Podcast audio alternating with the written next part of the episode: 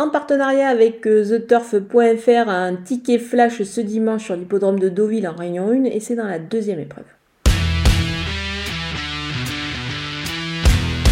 Je vais tenter ici un couplet dans l'ordre en champ réduit avec le numéro 2 Carini en base. Ce poulain enchaîne les victoires. Il devrait franchir un nouveau cap dans cette épreuve ici, je pense.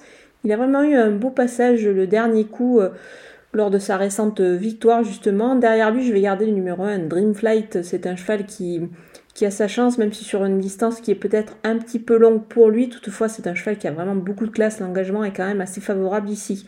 Je me méfie aussi de l'anglais, le numéro 3, Jacques Darcy, euh, qui a un beau palmarès. Il n'effectue pas le déplacement pour faire juste de la figuration, je pense.